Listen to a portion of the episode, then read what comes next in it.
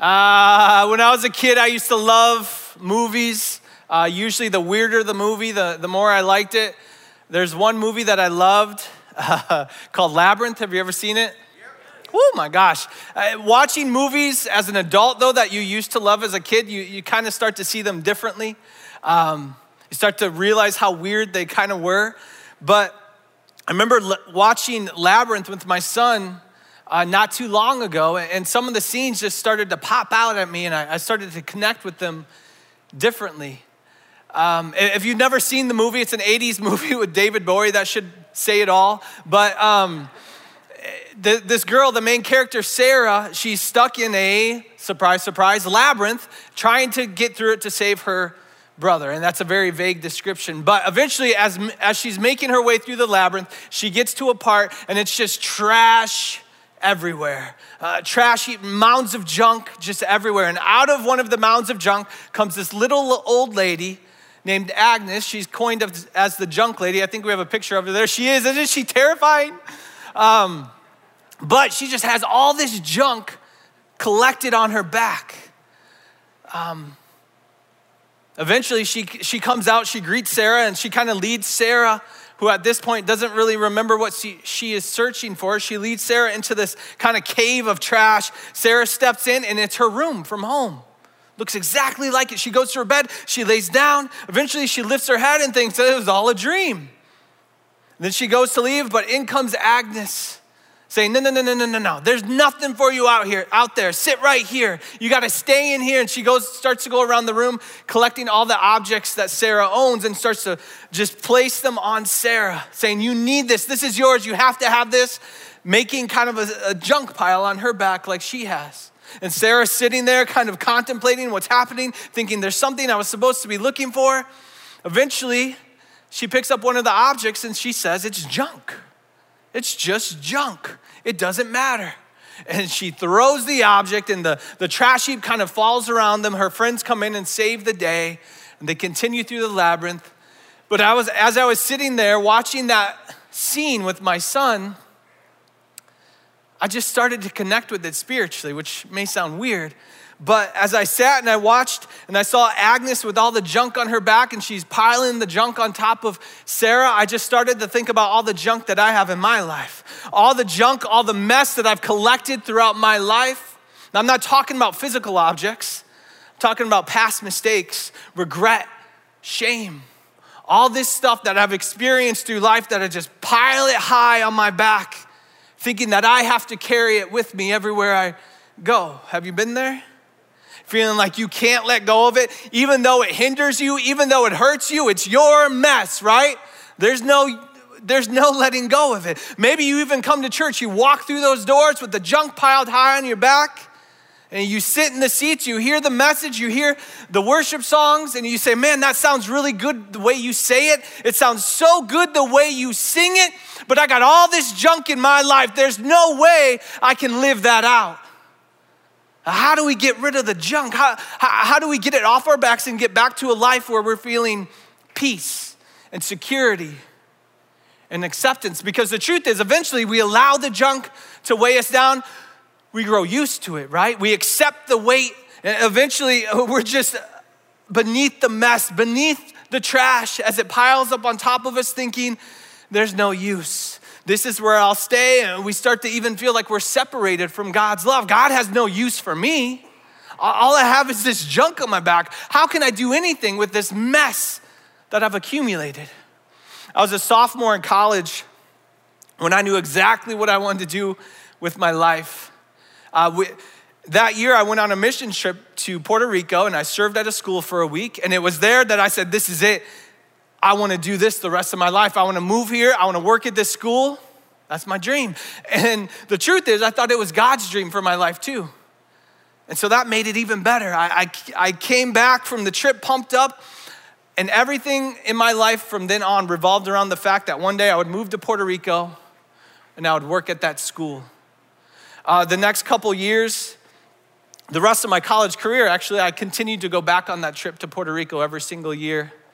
Um, and then once I graduated, I thought that was it. Uh, there, there was a guy, every, every time I went back to Puerto Rico, I could make connections and uh, met new people. But Pastor Carlos, who was there the whole time, he, he was the pastor at the church and leadership at the school. Every time I would go, he would hype me up, being like, ah, oh, one day you're gonna move here, one day you're gonna work at the school. Are, are you ready? Are you excited? I was like, yes. Um, and so once I graduated, I thought it was time. But it didn't work out. But that's okay, right? It's, God's dream for my life. It's gotta happen. I just have to be patient.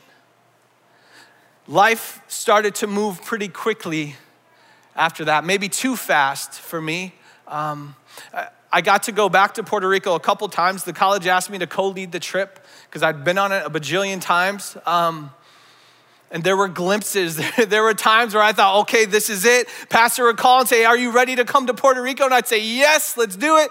And then he'd call and say, Sorry, it's not going to work out. And, and in the midst of that, there were situations I was facing in life that were some of the hardest situations I had ever faced. Situations that I never thought I would ever have to face in life. Situations that left me feeling unloved, um, left me feeling unworthy, uh, left me feeling like damaged goods, like I was no good for anyone. The junk just was piling high on my back. This mess, I just started co- to collect it until eventually I was a mess beneath the junk. And I felt like that's all I was. I, no use of God, no use of God anymore. God can't use me with all this junk. Uh, forget about the dream to Puerto Rico. There's no way God can use me, buried beneath the mess, buried beneath my shame, my regret, my anxiety. No wonder my dream had never come true. I, I was just this junk that I had collected on my back, tossed aside. And beneath the mess, I was feeling out of control, like my life was in chaos. I was feeling insecure about myself. I was feeling like an outcast, even when I came to church. In the book of Luke, chapter 15, we find Jesus um, completely surrounded by people, which isn't uncommon. Uh, at that time because once he started his ministry, he started to travel around and started to teach. Everyone gravitated towards him. Everyone wanted to hear what he had to say. Um, and when I say everyone, I mean everyone, not just people who are Jewish, not just people who knew the scriptures, everyone, people who are considered to be outcasts, people who were considered to be sinners, people who had jobs that people looked down on. Everyone gravitated towards Jesus. The Pharisees, the religious leaders, they hated it. They had split people into two different groups back then righteous and unclean. If you were Jewish, you were righteous, eh, you could hear the scriptures. Come on in, have a seat, listen to us teach about God. If you were considered to be unclean, an outcast, a sinner, even if you had a sickness that, eh, that people wouldn't accept, sorry, the scriptures aren't for you, you're gonna have to go. Jesus didn't care though. He was ready to teach and love on anyone and everyone. But the Pharisees, they hated it. Here's what it says in the Bible. Now, the tax collectors and sinners were all gathering around to hear Jesus. But the Pharisees and the teachers of law muttered, This man welcomes sinners and eats with them. How dare he? Does he not realize the junk that they have on their backs? Does he not realize the mess that they've created in their lives? Why would he want to eat with them? Why would he want to teach them about our God? And Jesus, knowing what the Pharisees were saying, he begins to tell some different parables, some different stories, kind of explaining God's love, not just for the righteous, but for everyone. One of the stories he tells is about a father and two sons. Maybe you've heard it. This father has a, a good deal of wealth. The youngest son, one day he wakes up, he's done with this everyday life that he has at home. He, he's done with the tasks that he has to complete. He's wondering if there's something more outside in the world. And so he goes to his father and says, Dear old dad, that money that I get when you die, I want it now. So the father, obviously, he knows his son is making a mistake, but still he obliges and gives the son his money. Son receives the money and he is out of there. He sets off to a different country. We don't know where he goes. Um, if it, the story was told in today's time, maybe Las Vegas, maybe Amsterdam, but all we know is once he gets there, he just starts spending the money. We don't know exactly what he spends the money on, but we can assume that he's spending it on things that he, think is, he thinks is gonna fill this void that he has, right? He spends it on things that he thinks is gonna fulfill these desires that he has, but he only ends up wanting more and more and more. So he just spends more and more and more until eventually he's broke. He spent everything. Um, and not only that, devastation sweeps across the land, something that he can't control. Here's what the Bible says After he had spent everything, there was a severe famine in that whole country, and he began to be in need. So not only is he broke, penniless, but, but the whole country is down bad. There's a famine, there's no food, there's nothing. So he tries to seek out help. He, he, finds a farmer and he hopes that this farmer would take pity on him. And he says, Please, I, I just need some money. I just need a little bit of food. I'm starving. I've got nothing. Can, can you give me some job to do? And the farmer says, Okay, you can go feed my pigs. Son says, Okay. But you can imagine as the son walks towards the pigs in the field, the shame, the regret that he's carrying on his back all the junk, all the mess. Why did I make this decision? Why did I leave my home? Why did I leave my father? As he walks towards the pigs, just the weight of the junk, the weight of the mess, pressing him to the ground. As he kneels down to feed the pigs, he realizes the pigs are eating better than him. He longs to eat what the pigs are eating. And there, uh, next to the pigs, beneath the mess that his life has become, he comes to a conclusion. Here's what the Bible says I will set out and go back to my father and say to him, Father, I have sinned against heaven and against you. I am no longer worthy to be called your son. Make me like one of your hired servants. So he got up and went back to his father. And you can imagine as he started to take those steps back to his father, making that long journey his head just full of chaos, uh, feeling insecure, feeling like an outcast, feeling like he's not going to be even accepted when he gets home. Feeling like he, he might be rejected, he might be turned away, saying, No, no, no, no, no, you are not my son, you are not my family, you chose to leave. See you later. Expecting to be humiliated, expecting to be laughed at. The junk on his back, the mess, and the weight making him feel like it was hopeless. But still, he went. He knew he had to go back to his father. The chaos, the insecurity, feeling like an outcast had taken over, and he started to feel like he's never gonna feel at home again. Not really. I remember feeling exactly like that. The mess in my life piled high on my back, uh, causing me just to be a mess beneath the mess, uh, staying still, not, not dreaming about anything anymore I let go of that dream of Puerto Rico. I stopped caring. I stopped thinking that God had any use for me. I, I started to feel like I was actually separated from God's love because of the junk on my back. And then I get a call. Uh, it's from the college. It's one of the ladies that I had co led the trip with before. And she's calling and saying, Hey, would you be willing to co lead the trip to Puerto Rico this year? And in my head, I'm thinking, No way, not gonna happen. I'm done with that dream. I'm done hoping. I'm done, I'm done being let down all the time, thinking that it's actually gonna come true. But then I kind of realize it's mid March in Wisconsin, it's freezing, and this is a free trip to sunny weather. So selfishly, I agree and I go on the trip, but this is gonna be it, right? This is my farewell tour. I get there, I say goodbye, I experience it, then I'm done. No more, I'm done. Once I get there, Pastor Carlos was excited to see me. He's like, hey, sometime this week, let's sit down. Let's talk about a position that might be opening up next school year. Uh, maybe a position you might fit in. And I'm thinking in my head, I've heard that so many times before. Not this time, not happening. I, I say to him, okay, though. I, I say, yeah, let's see. The whole week I avoid him. I make sure that there's never a situation where that conversation can, can strike up.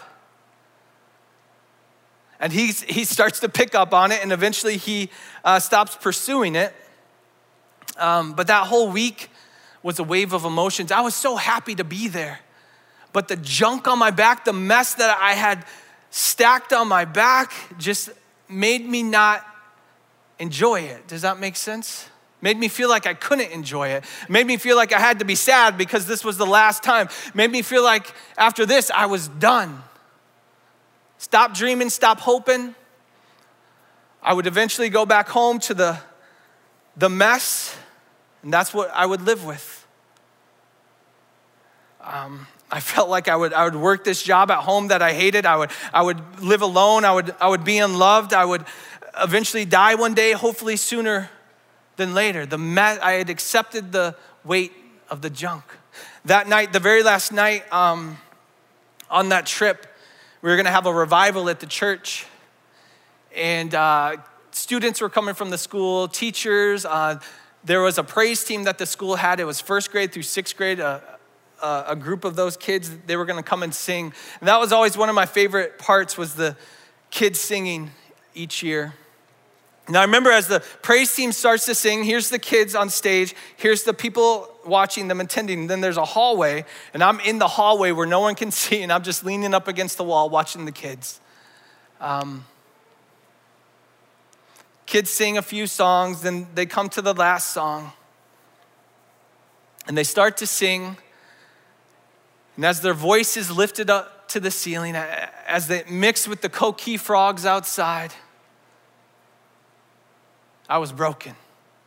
Each word that they sang started to pierce my heart. All the gunk, all the mess, all the, all the, all the hard rock that I had formed around my heart, it was just being shattered away by the words. And they started to sing, I know who I am. I know who I am. I am yours, and Jesus, you are mine. And with those words and the rest of the words that they sang, in that stillness, me leaning up against the wall, my eyes shut, I felt God say, I am not done. My eyes shut, tears now rolling down my face. I whisper out into the night, Yes, God. Forgive me, God. I, I know who I am. I am yours.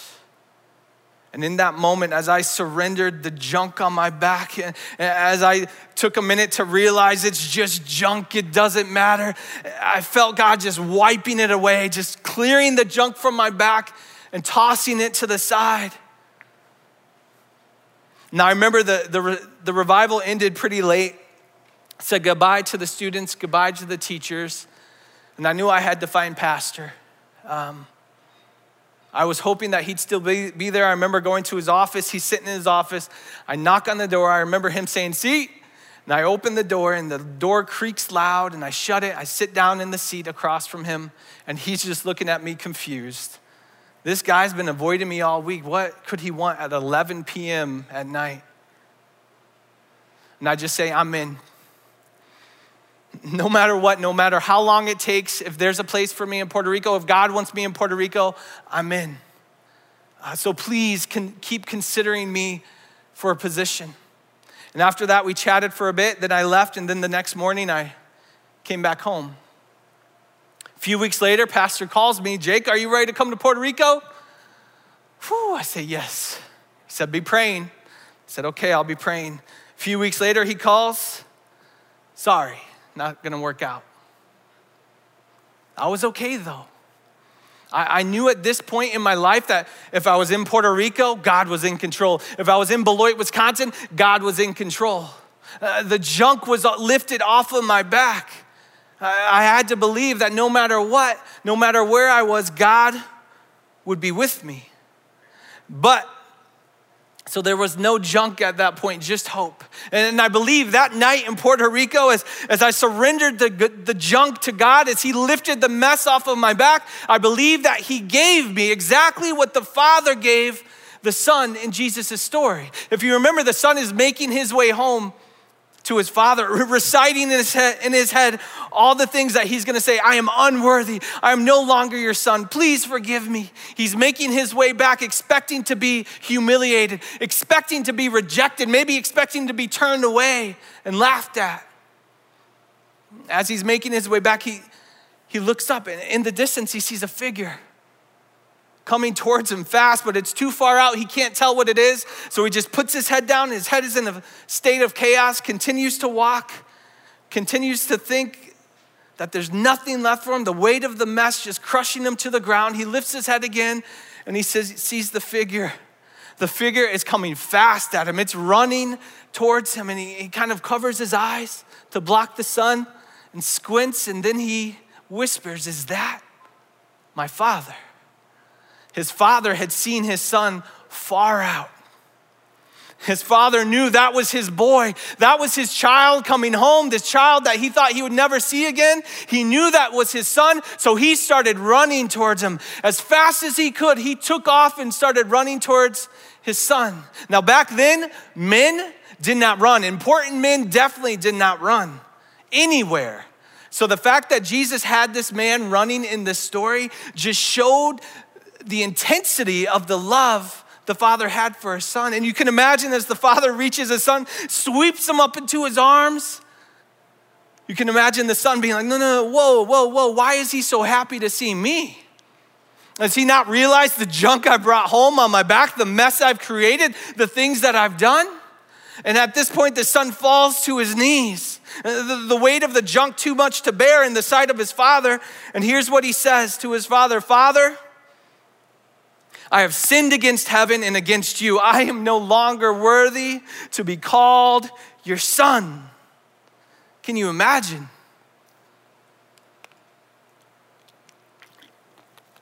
At this point, the father lifts his son up to his feet. The servants around him, he orders them to go get three specific objects. Here's what it says in the Bible. But the father said to his servants, Quick, bring the best robe and put it on him, put a ring on his finger, and sandals on his feet. Why would Jesus mention those three specific items in his story? The robe, not just any robe, though, the best robe. Who do you think in that household had the best robe? The father, right? So he's not saying, go get an old robe that in the laundry, go get an old hand me down robe, go get my robe, the best robe that I set aside for special occasions, the best robe that uh, my wife would yell at me if I get barbecue sauce on. Go get that best robe and give it to my son. And you can imagine as he receives the best robe and he tries to drape the robe around his son, the son saying, No, no, no, no, no, I don't deserve this. You don't know where I've been. You don't know the things that I've done. Everything you gave me is gone. But still, the father persists and drapes the son in the robe. And you can imagine the son, his mind in chaos, feeling out of control. As that fabric hits his skin, as the smell of a clean robe goes into his nostrils. You can imagine he came home with his clothes in shambles, right?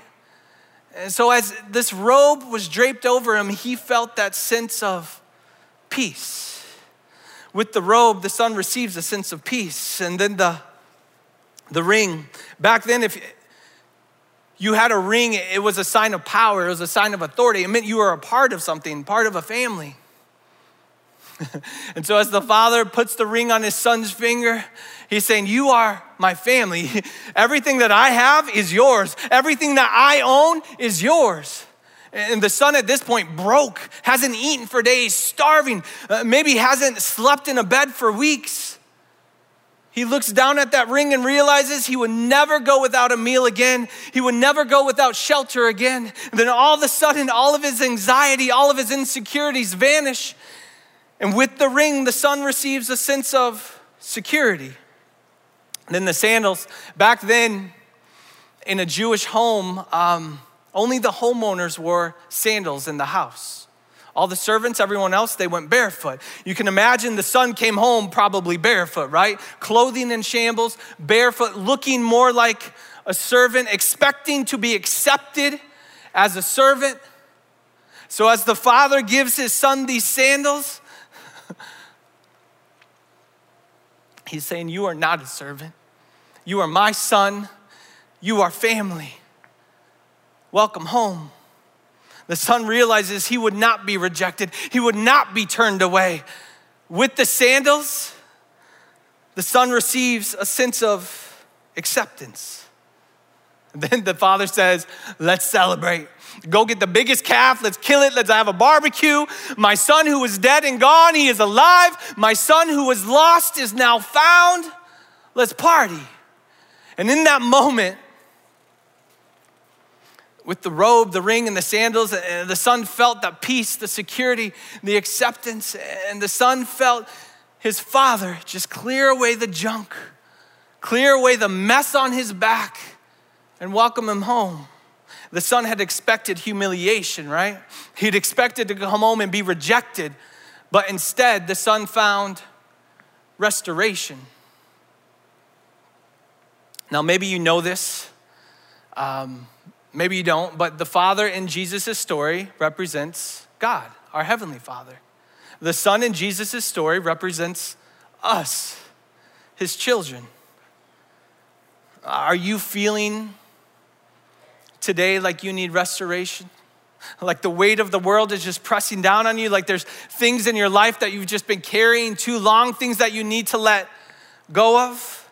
The junk is just too much to bear. I've got news for you. It's good news, and that good news is a man named Jesus past eight weeks, we've been talking about different truths that are found in the book of Romans, truths that we can live by, truths that we can apply to our life, uh, truths that we can commit to believing with every ounce of our being. And the truth we're gonna look at today comes from Romans 38 39. And it says this I am absolutely sure that not even death or life can separate us from God's love. Not even angels or demons, the present or the future, or any powers can separate us. Not even the highest places or the lowest, or anything else in all creation can separate us. Nothing at all can ever separate us from God's love. That's because of what Jesus Christ, our Lord, has done. Did you catch that part that said nothing? The part that says nothing at all, nothing at all can separate you from God's love because of Jesus. No amount of shame, no amount of regret, no amount of past mistakes, no amount of junk, nothing at all can separate you from God's love. But we have to realize the mess that we're we carrying. We have to realize the junk is piled high, it's weighing us down, and we have to turn it over to God. Sick and tired of living engulfed in chaos, insecurity, and feeling like an outcast, we can arise and say, I must go back to my Father. I know who I am. I am yours and you are mine. We are restored. No more junk. Instead of rejection, instead of humiliation, we are restored. We are accepted. In the midst of our chaos, God gives us peace. In the midst of our insecurity, God gives us security. In the midst of feeling like an outcast, God gives us acceptance. Because nothing can separate us from God's love. I had mentioned before, after the trip to Puerto Rico, Carlos called me and said, Hey, are you ready? And it just didn't work out, right? But I was okay. I knew God was in control. January of the next year, uh, he writes on my Facebook wall, Jake, are you ready to come to Puerto Rico? Be praying, have your friends pray too. And I wrote, Yeah, I'm ready. I'll be praying. And I'm thinking, Here we go again, right? I've heard it over and over before. Um, a few months later in April, I'm working that job that I hate. Driving down the road, I get a call from Carlos. I pull the car over, put it into park, answer the car, and it's there on the side of the road that he offers me a position as the Bible teacher at Christian Day School. Eight years it took. Eight long years. I remember pressing my head against the steering wheel, tears rolling down my face, a big old smile on my face, though. And I remember whispering, I know who I am. I am yours. And Jesus, you are mine but I had to surrender the junk, right? Who knows what would have happened if, if I hadn't surrendered the junk that night in Puerto Rico? If I had not gone back to my father? Who knows what would have happened? But all I do know is that we have to let go of the junk. All this junk that we think that we have to carry. Uh, sit right there, Sarah. This is yours. This is yours. You need this. You have to keep this. All that mess, all that junk. Do you remember the good news? You remember Jesus?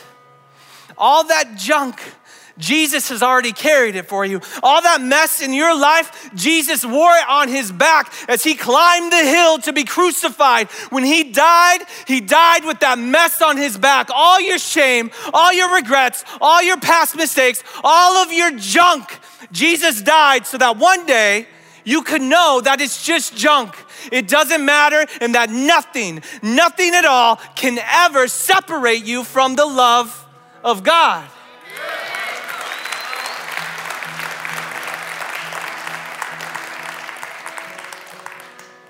God will always be running towards you as you come home to Him. And no matter where you are at your, your walk in your Christian faith or your Christian life, don't lie to yourself. We all get junk t- toppled on top of us, we all carry the mess with us. So if you've come today feeling weighed down by the junk in your life, bring it to the front. Leave it at the cross. There's people around that will pray with you. If you want that junk washed off in baptism, the water is ready. Your Father is ready. Uh, God is constantly scanning the horizon, looking for you, looking for you as you make your way home to Him. He has a robe, a ring, and sandals ready to give you, ready to give you peace, security, and acceptance. Won't you come? He's ready to run to you. Won't you run to Him? Thank you so much for listening to the Central Wired podcast. Be sure to stay connected with us at centralwire.com and have a great week.